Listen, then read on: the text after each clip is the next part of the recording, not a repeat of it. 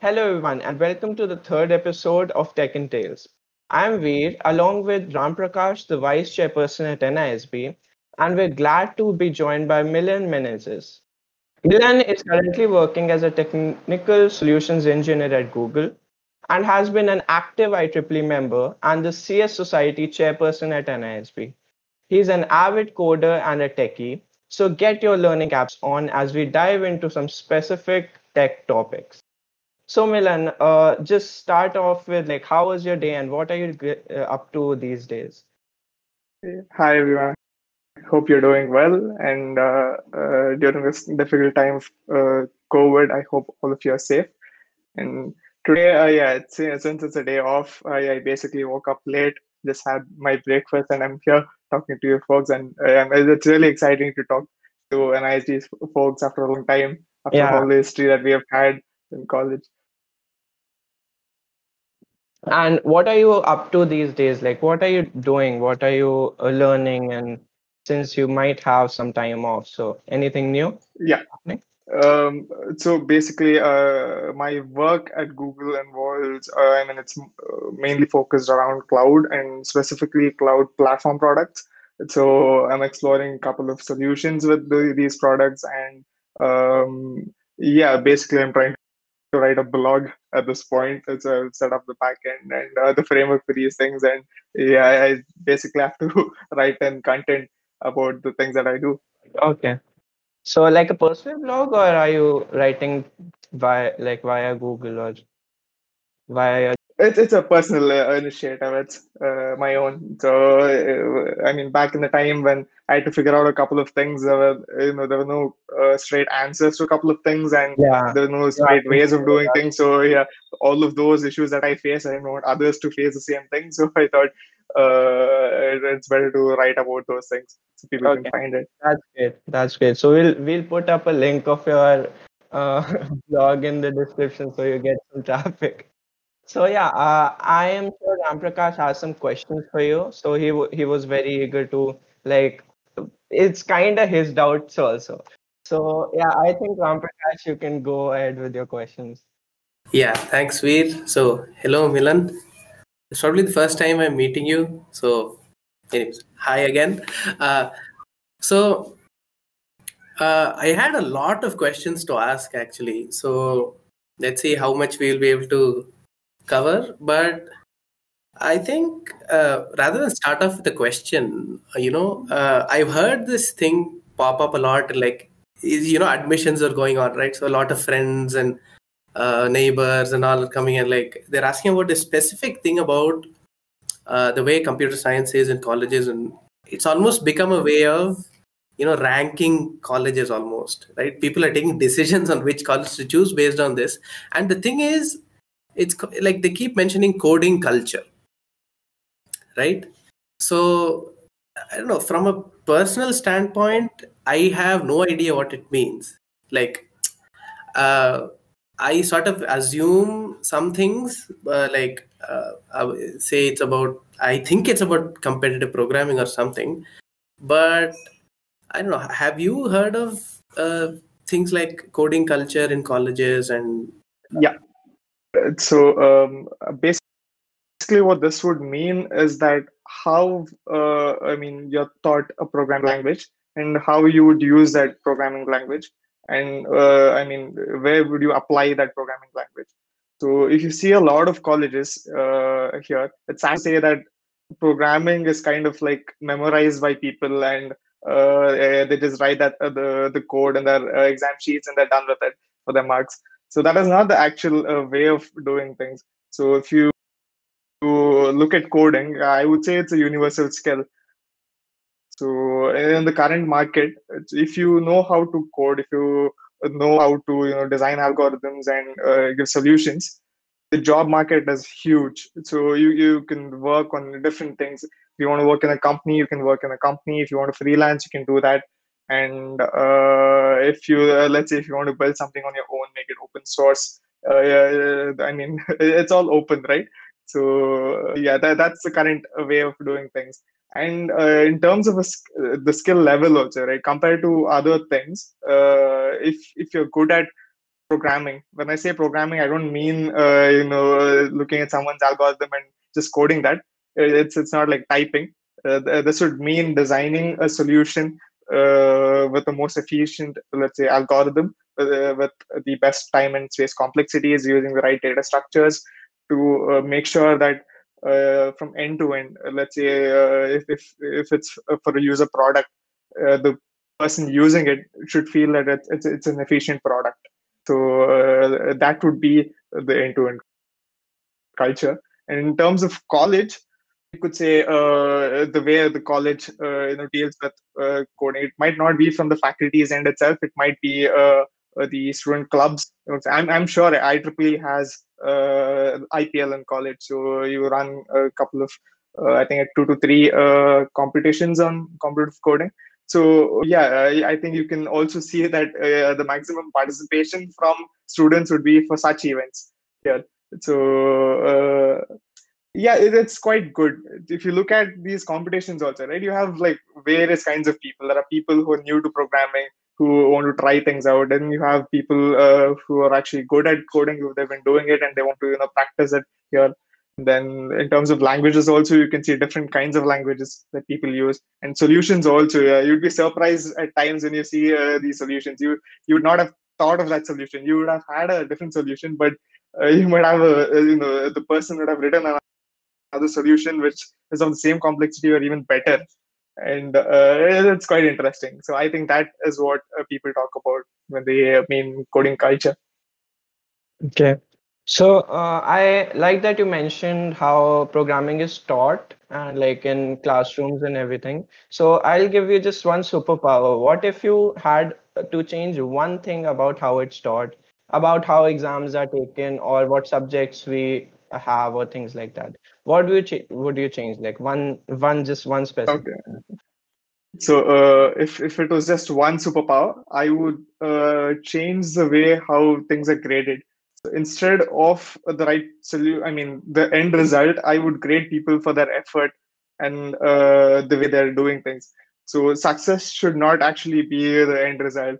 Let's say uh, if, if it's your final year project you, you shouldn't find a project that you would know that you will complete uh, within a certain time within your safe boundaries. So yeah. uh, the student should be uh, able, or I mean, should be allowed to try new things, explore uh, different technologies, uh, and uh, that effort should be, you know, awarded. So after that, I would just like to ask. okay, I, I'll start with like a, a personal opinion. So not an opinion. I'm just bad at competitive programming. So I just want to ask, okay, so when I was starting off with web development and app development and things, competitive programming was not something I was uh, like familiar with, and I was not really using it in the starting for building normal websites. But as the complexity grew, like it came into picture, and it was like a mind-opening thing that solving problems is actually helping me making better UI and better data structures. So I'm sure your complexity is way more than that. So how much do you use those concepts of uh, competitive programming and algorithms in your day to day? Um, so uh, well, I think I can answer this in two ways. F- first thing um, regarding competitive coding itself. So if you want to define it, uh, it's, it's not just about you know people competing with each other uh, in order to solve something faster uh, within the complexity range. But uh, i would say it's a platform where you can practice what you've learned. So if you learn something about uh, algorithms or data structures i mean through you know through academics or through your subject what you would have learned is what that algorithm is and what it would solve. And in terms of data structures, you would have learned what a particular structure is, let's say arrays or graphs or trees, and uh, where you would use it. But uh, through competitive programming,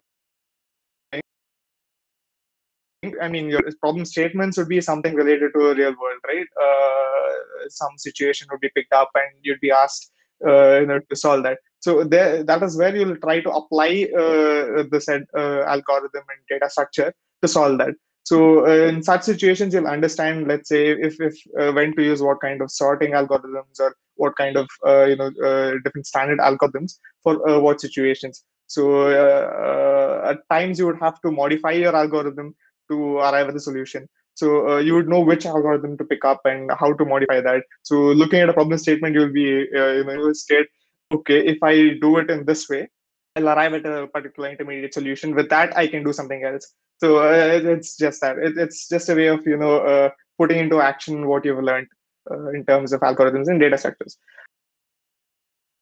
In terms of application development, uh, you actually don't need computative programming to uh, reach the result. Let's say if, if you're talking about front-end technologies or uh, anything else, you don't really you know need the best complexity there. But uh, when you're building solutions for a, a you know a, a, very large scale uh, solution uh, for a very big market uh, these things matter because you can't have people waiting for two minutes in front of the screen to get a result right so uh, having that snap uh, response is quite important in, in such situations you would actually want to use the right complexity put the right solution there in, in such situations, let's say arriving at a solution is not uh, the end result. Doing it in the most efficient way is the end result. So in such situations, you would uh, need it. Okay, yeah, that's that sounds good. So I'll try to make my applications more faster. So yeah, uh, let's go ahead with the next question. I think. Actually, yeah. So you know, going along the lines of web development, uh, you know, personally, this is an observation that I have made uh, since I entered college. So, since first year, uh, you know, it's almost as if every computer science student or even anybody who is based off computer science and for that matter even a few electronics people from my class they immediately get gravitated towards web development so uh, i don't know it, it sort of sounded bizarre to me like i don't know so why why has web development suddenly gained like so much traction or is it is it just my observation has it been there a long time uh, because personally speaking i think it's pretty hyped for what it is. yeah. Uh, so um, it's actually fascinating to look at uh, web development so um, in terms of why people easily get onto it it's a just write a simple HTML page that's web development. So you don't need to learn a lot of things to do that. So uh, let's talk about the web development. Uh, you know uh, how it's emerged out in a couple of years.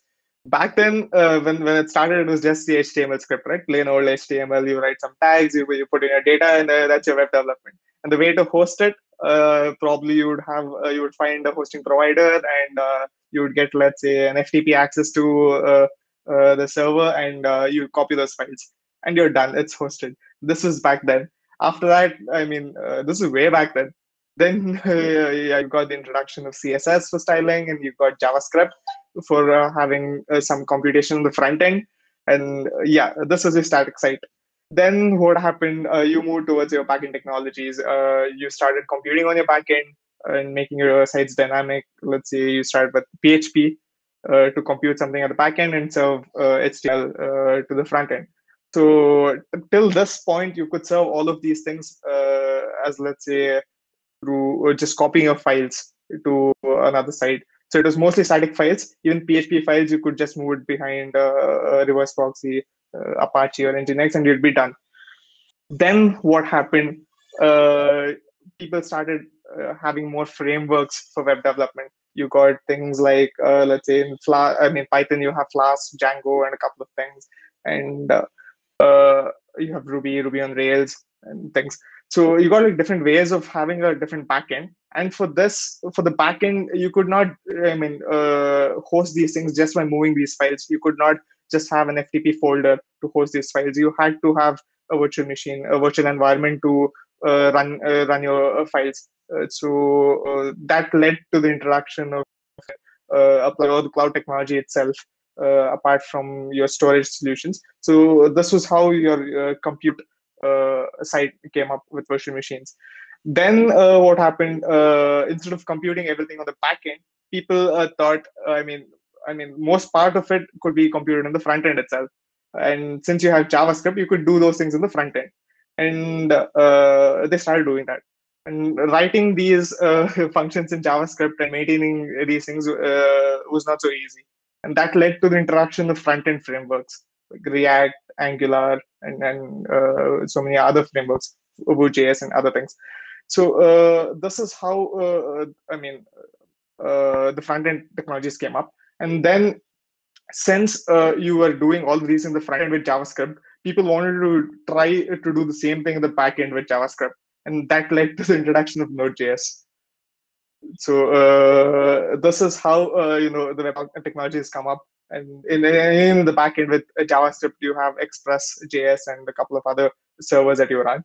And uh, right now, it's it's kind of like you serve a front end uh, with one of these frameworks, and at the backend you have APIs rather than uh, let's say serving everything from the backend. You do most of the computing on the front end, and then uh, to get data, you either connect to a backend API with let's say a REST API or a GraphQL API on the backend, and then you get this data, and uh, the data that is being served is computed at the backend.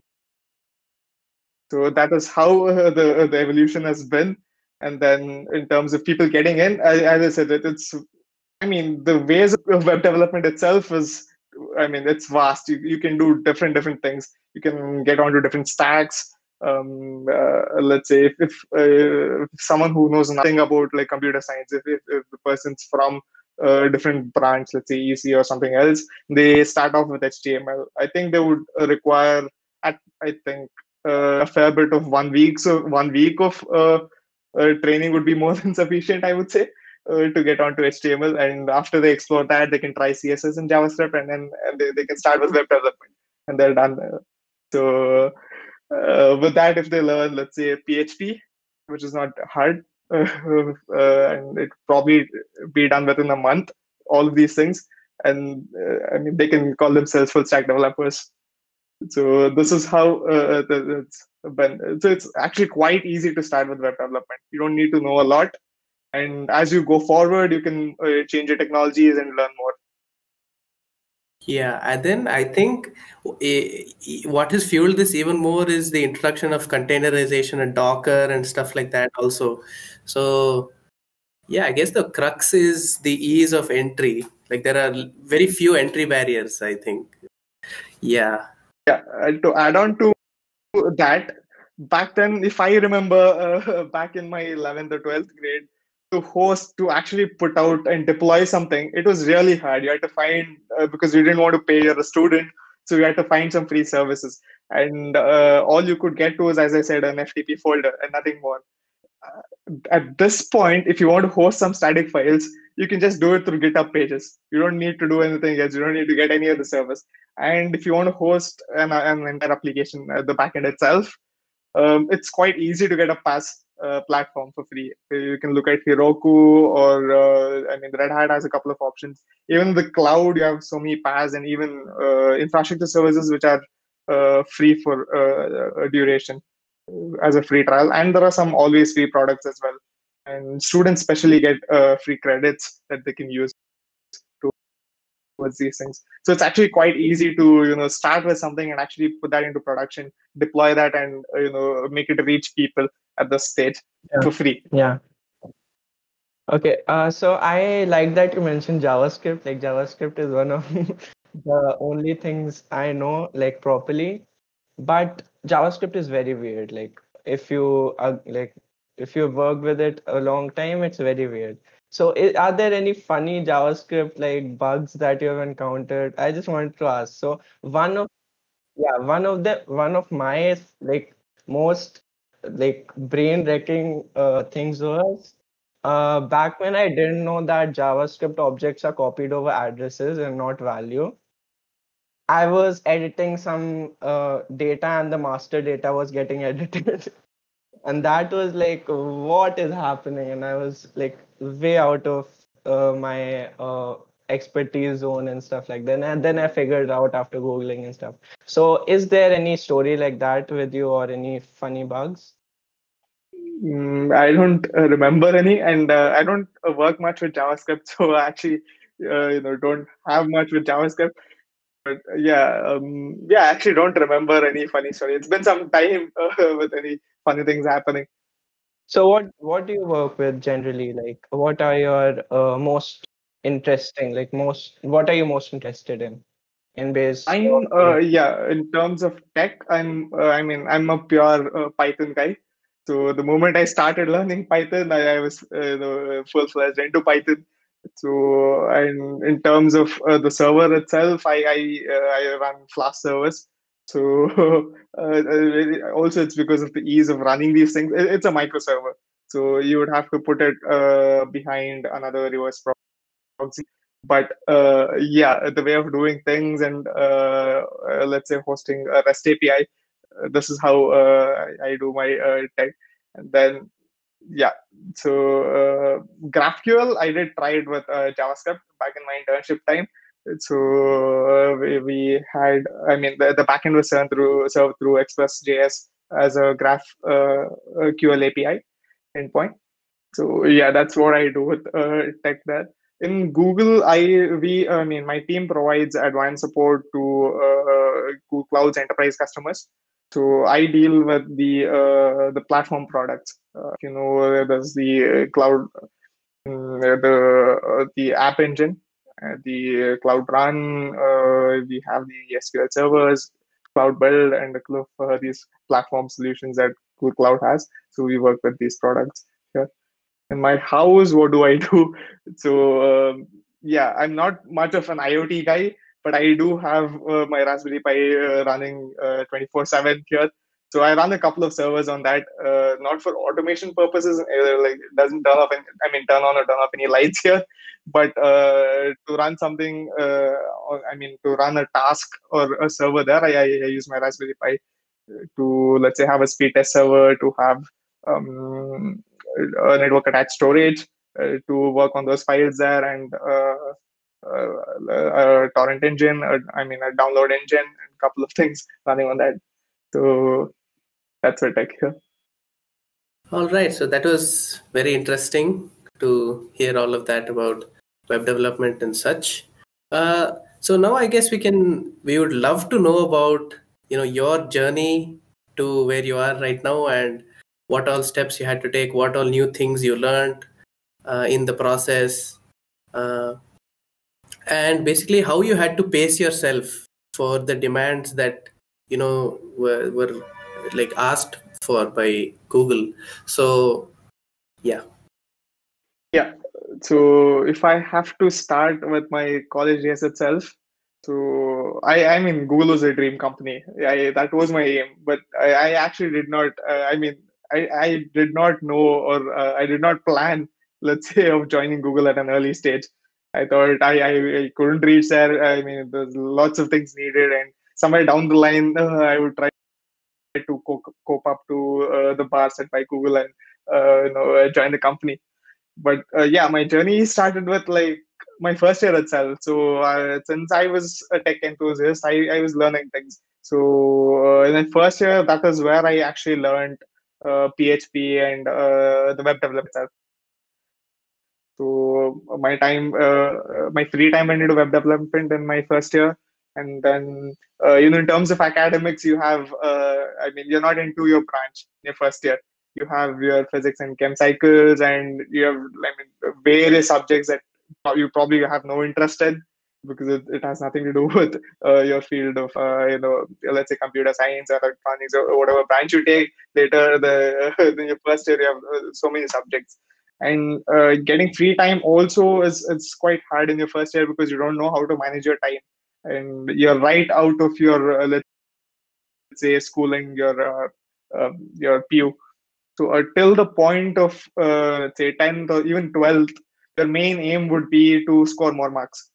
So you would have no concept of let's say skills or uh, you know getting new skills or developing your skills at that point. So all you would focus on is that whatever you would do in your free time, doing something, would be to uh, you know get more marks and good grades. So that would be till you're 12, and uh, you know I can't blame that also because uh, uh you need marks in uh, I mean what you learn, let's say for competitive examinations, it's required to get into a good college.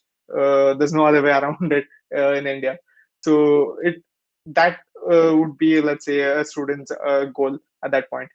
And once they join, let's say, in engineering, if, if I can take an example of computer science or information science, uh, at that point, I mean, when you talk to people and understand things, you understand that it's it's not the marks. You need some decent marks, but you need to gain more skills, and uh, those skills are what uh, is going to help you later. Even if you want to, let's say, uh, pursue higher education or uh, uh, work in, in a company or start something on your own, it, it's the skills that matter, not, not your marks.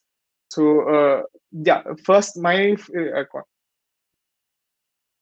for me, first year I went into web development and learning new things. Basically, I learned Python and a couple of other things. My second year, I spent, uh, I mean, my time with competitive coding itself. So in my first year and, and second year, uh, I participated in uh, IPL itself in NISB.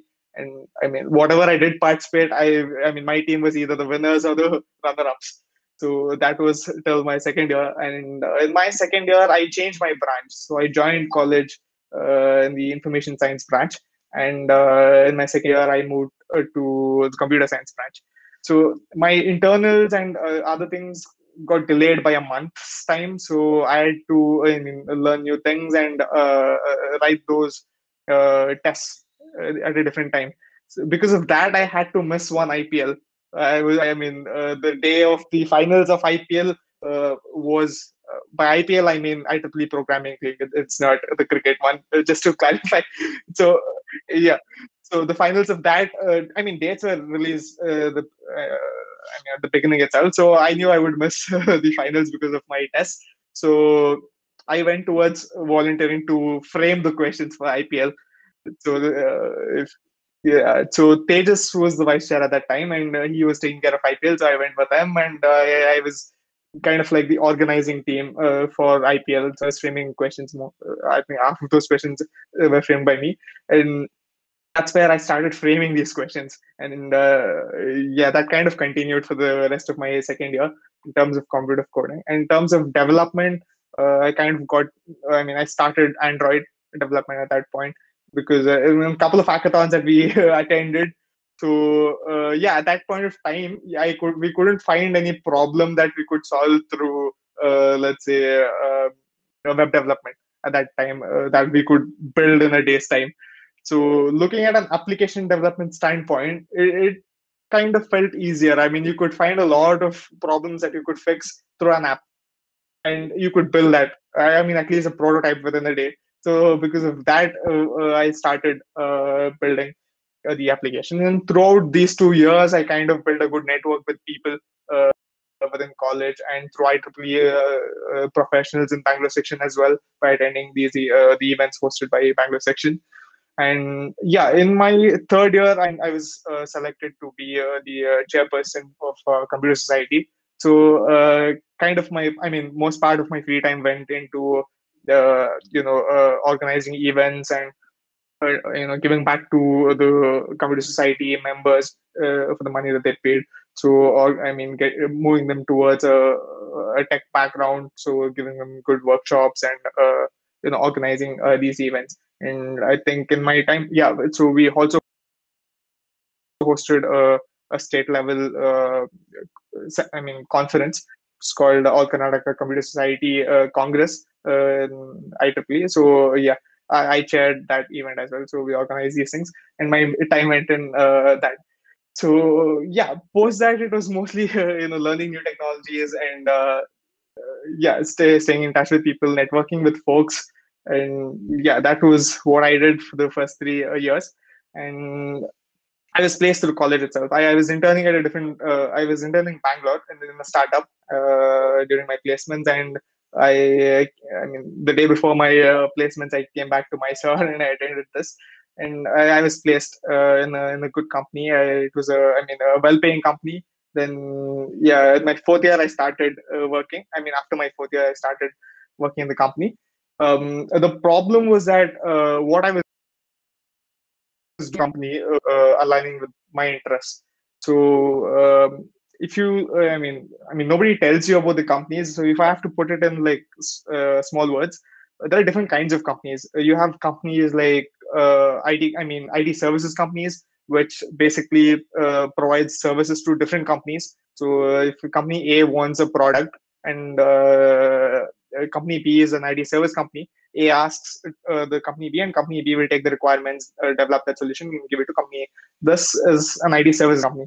Then you have, let's say, uh, a product company which would build a product and they will sell that product.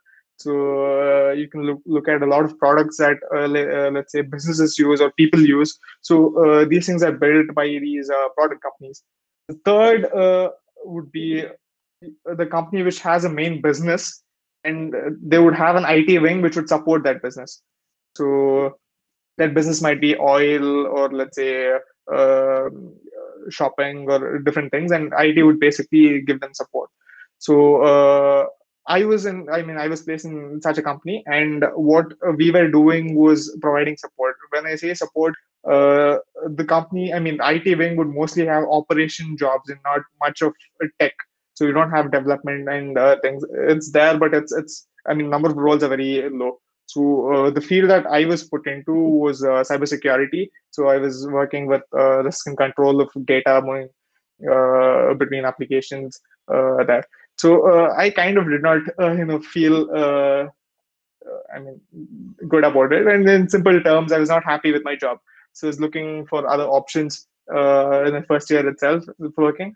And I think uh, after a couple of months, Google reached out to me and uh, they said, "So we're we're hiring for uh, this role here, and would you be interested?" So I responded with it, and uh, yeah, it started off with uh, an online test, and then there was a telephonic interview, and then uh, I was called in for the on-site interviews. Post that, so the hiring process in Google is quite good. So you have um, the people interviewing you would be people from the same role. So you can ask them anything. You can ask them how your work is or how a day-to-day activity would look like and how things are. Then uh, your recruiter is also like uh, very friendly to you. So if i have to hypothetically put the situation where uh, your interviewer is on one side and you are on the other side your recruiter is, is towards you so your recruiter would guide you and like give you tips on like uh, how you should answer and what, what you should focus on and all, all of these things. So it was quite uh, good. So my recruiter i mean uh, i felt really good about the recruiter because um, uh, if you look at the interviews itself if if a company uh, i mean calls you for on-site interviews the company takes care of most of the expenses. So your travel if you're from a different location your flights your stay uh, in a hotel and uh, I mean your return also would be taken care of by the company itself. So from the moment I uh, I stepped inside the Google office, my recruiter was with me uh, most of the times. So even for breakfast, it took it took me to breakfast, and lunch also it took me to lunch. And food at Google is awesome.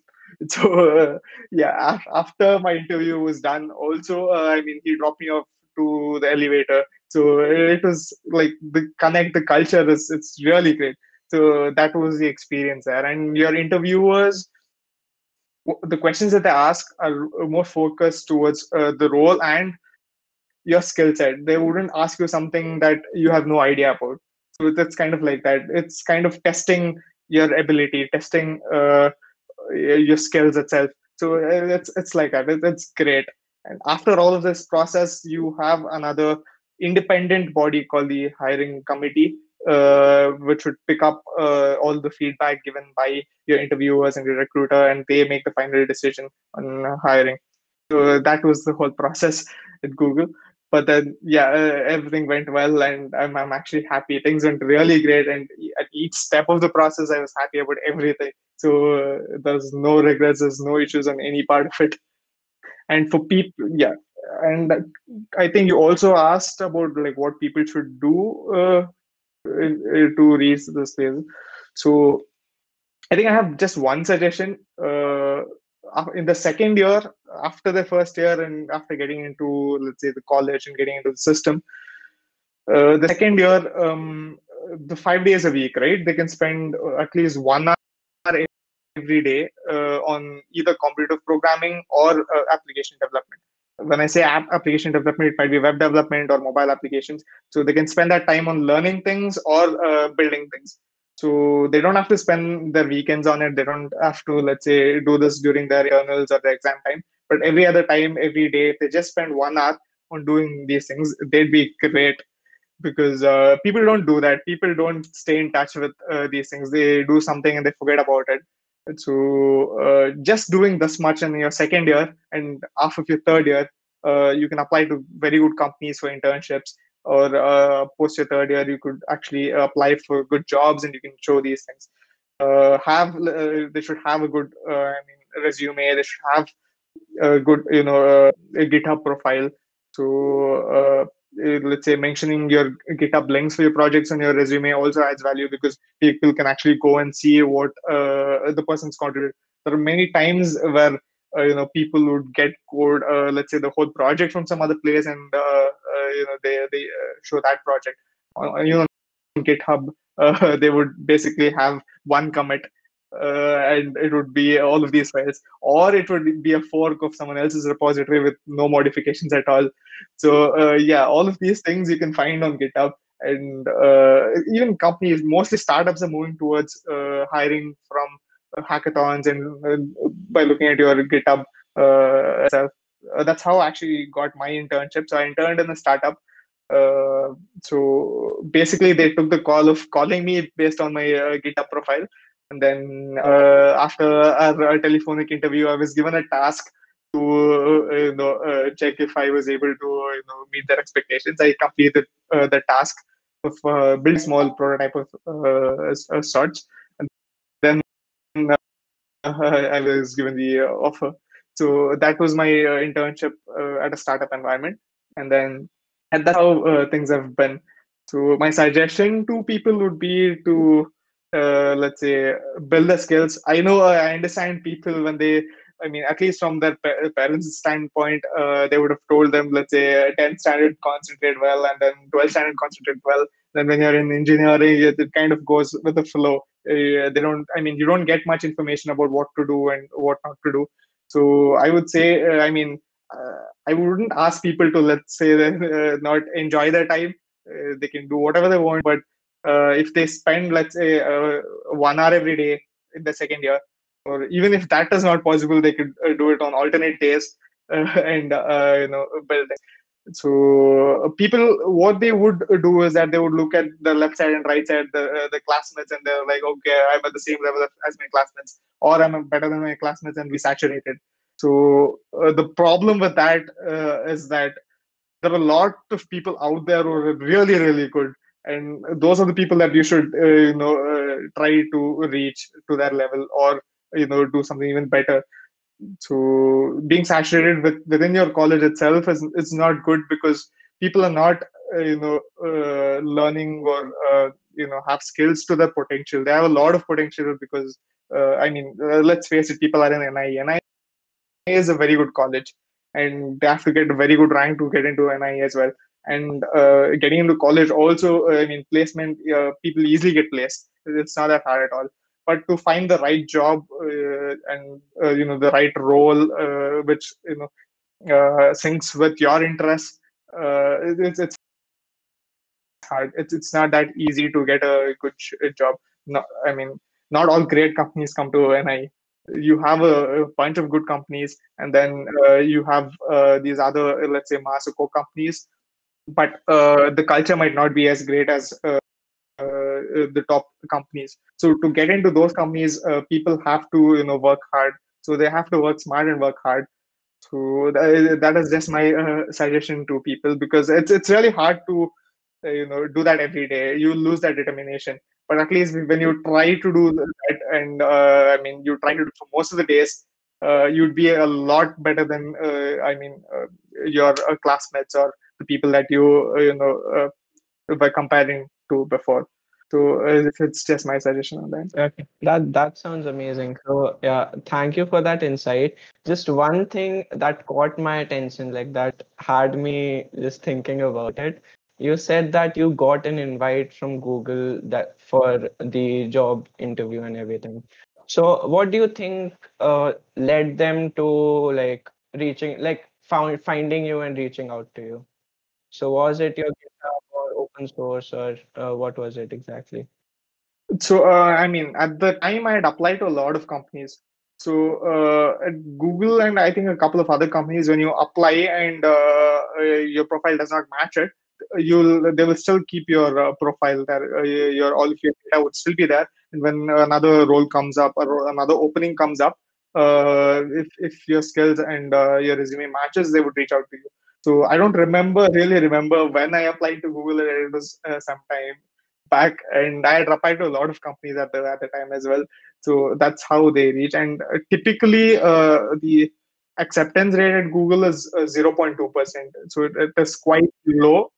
Uh, but uh, I mean, it all depends on how things go. You have to find the right role to, I mean, get in and then uh, yeah in a typical scenario uh, not just in uh, one company in most of the companies your recruiter only looks at your resume for two seconds.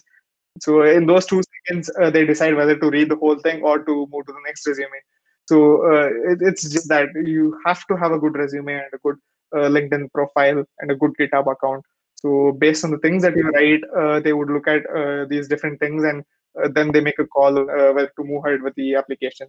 This is just the uh, resume phase. Once you're through this, then you can actually use your skills. So up till the resume point, it's just you know presenting what you know. So once you once you're through with that, then you can actually use your skills and things. So the tests and other things you can use your knowledge to do that, and your interviews you can actually showcase and talk to your interviewers about uh, what you're good at and what you want to do. Uh, so you're saying that open source like plays a large role in like uh, you know having a good first impression of sorts, right? Like it's a good channel to get uh, you know what you know across. So uh, have you uh, gotten your feet wet in open source of late? Uh, because Hacktoberfest is coming up, and you know a lot of uh, you know things are going on. So uh, anything you have to say about your open source experience?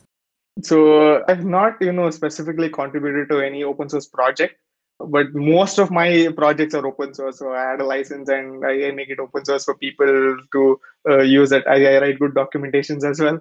I write how people can install it, how they can run their dev environment, and how they can host it as well.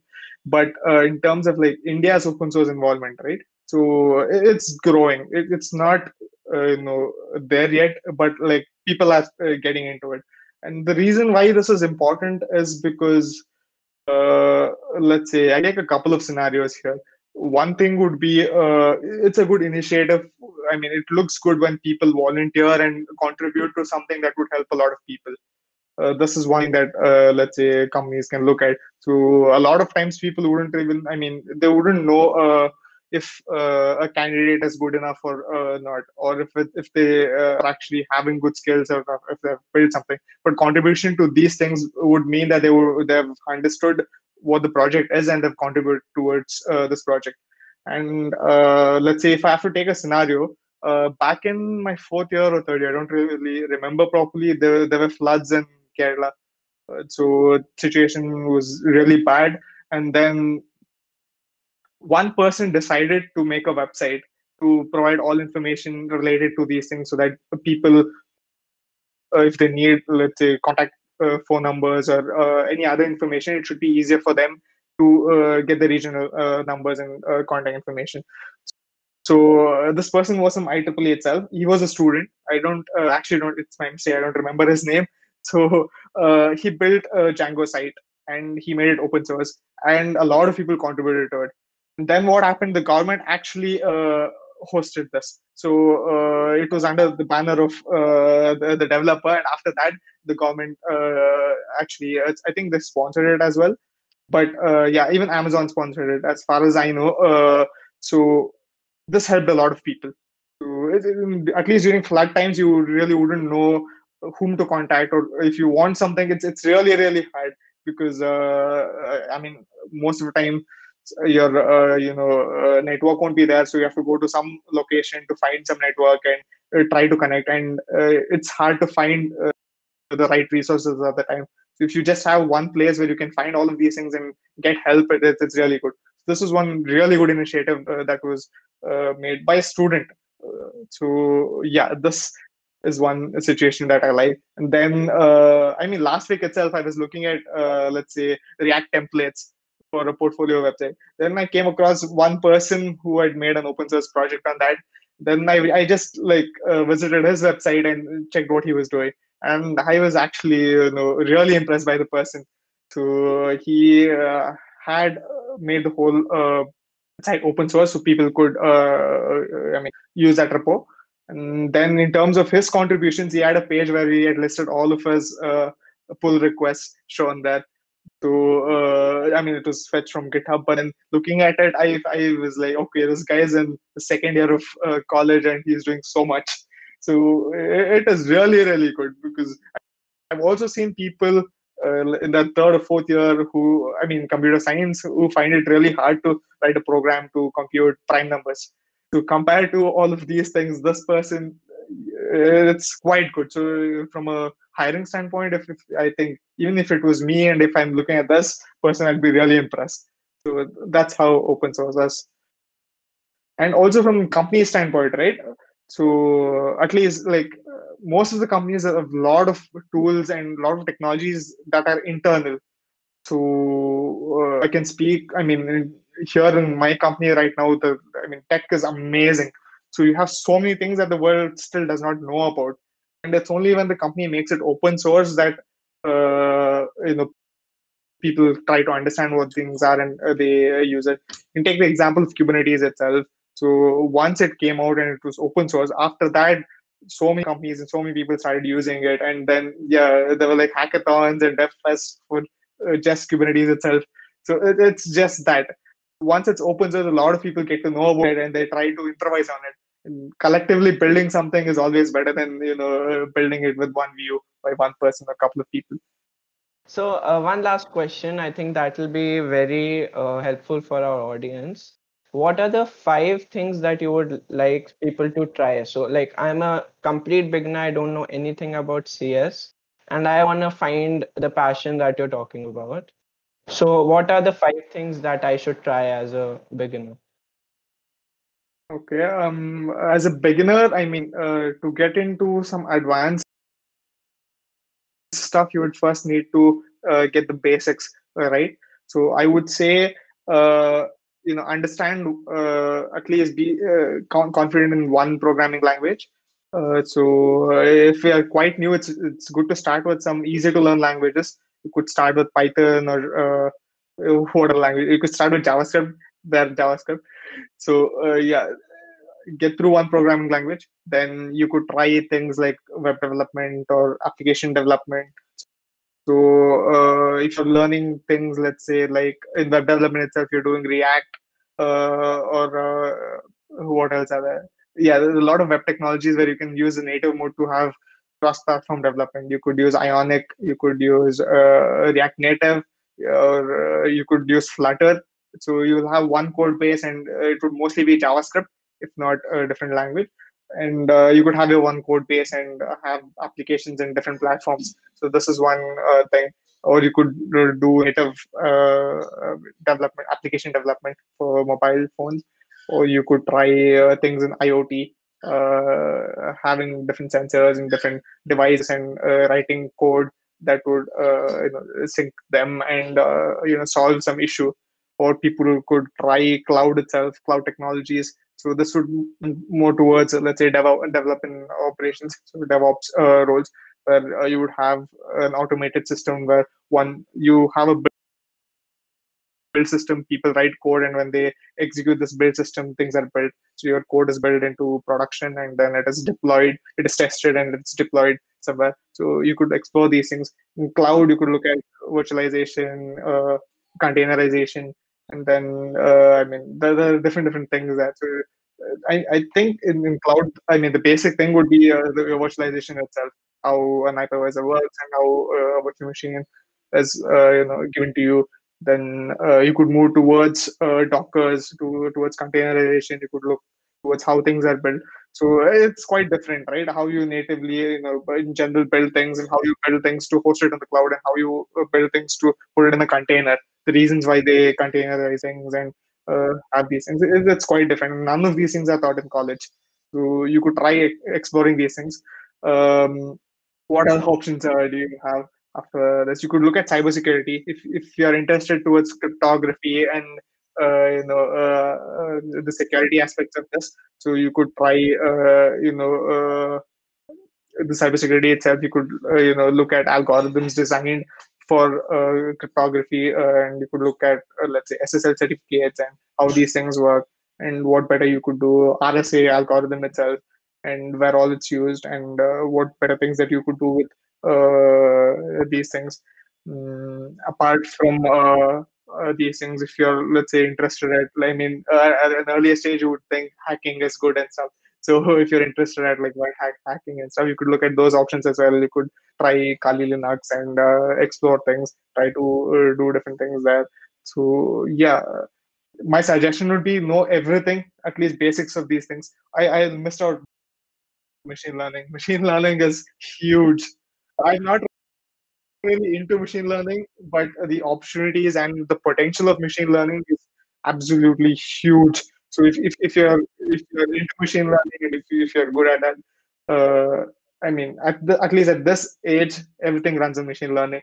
So uh, in terms of opportunities and in terms of research, there's like great potential in machine learning. So people could try uh, that out.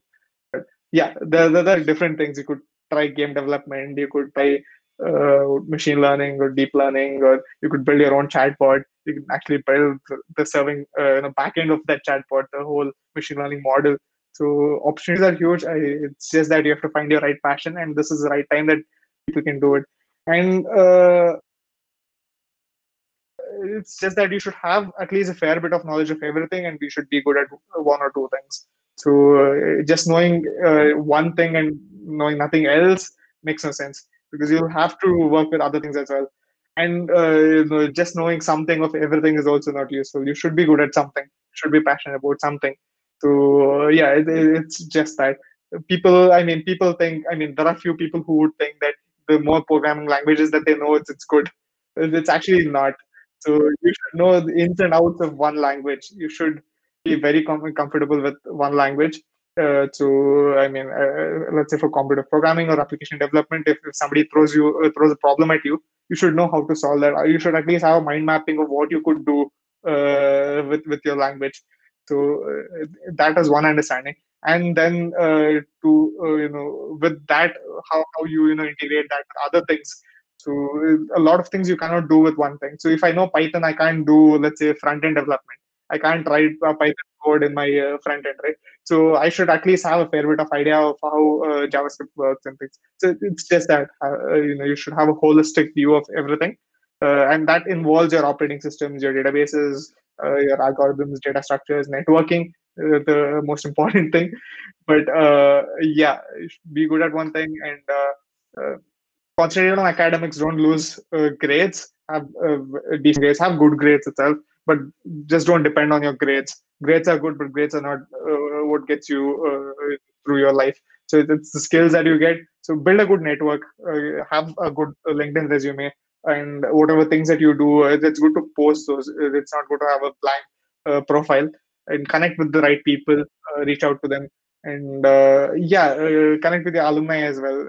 So if if people reach out to their alumni, you can just say, "Hey, from NIE, I found I mean your profile on LinkedIn, or I got it from some person.